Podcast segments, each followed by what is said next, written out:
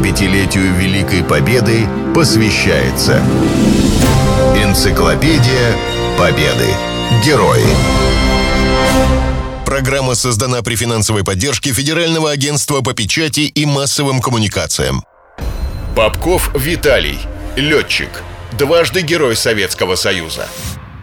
Все помнят замечательный фильм Леонида Быкова «В бой идут одни старики». Он посвящен летчикам-истребителям в годы Великой Отечественной войны. Кстати, старикам тогда было по 20 лет.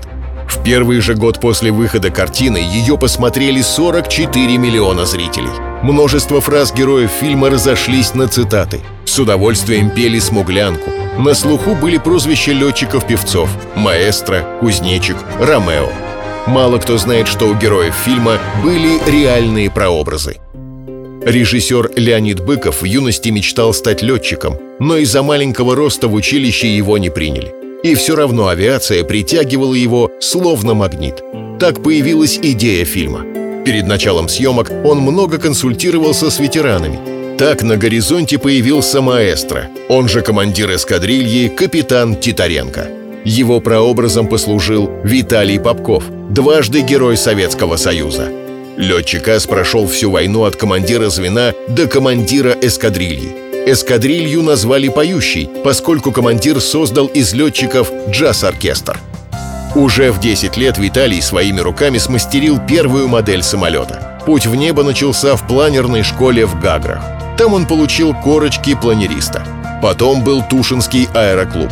Профессии военного летчика обучался в начале 40-х сразу в двух учебных заведениях. Сначала в Чугуевской, потом в Батаевской военно-авиационных школах. Попков вспоминает, как он приехал в часть после окончания школы.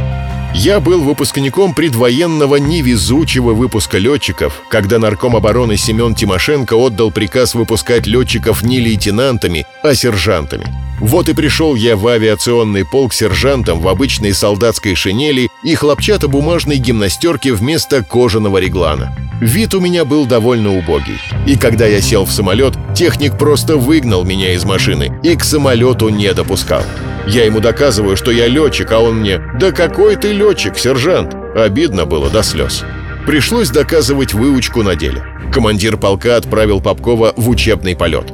К счастью, на аэродроме появились девушки-связистки. Им хотелось посмотреть на новичка. И Виталий показал класс. Летал на низкой высоте, пикировал, входил в штопор. Когда приземлился, думал, командир похвалит а он устроил ему разнос и приказал дежурить по аэродрому до посинения. Этот эпизод Леонид Быков впоследствии использовал в своем фильме. В начале марта 42 года произошел случай, который тоже вошел в фильм. Весь полк улетел на задание. На аэродроме остались техники, молодые летчики да два самолета. В этот момент в небе показались два «Юнкерса» и два «Мессершмитта».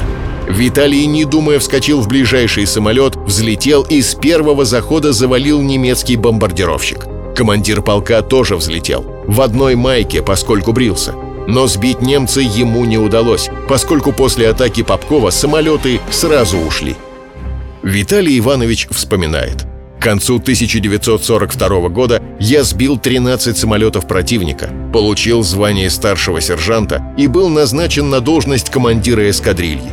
Ситуация сложилась парадоксальная. Я командир эскадрильи и при этом всего лишь сержант. А у меня в подчинении лейтенанты, капитаны и даже майоры. Хотя, несмотря на разницу в звании, меня уважали. Я ведь, если что, мог и по физиономии въехать тому же капитану или майору. Правда, это было редкостью. Эскадрилья была дружная.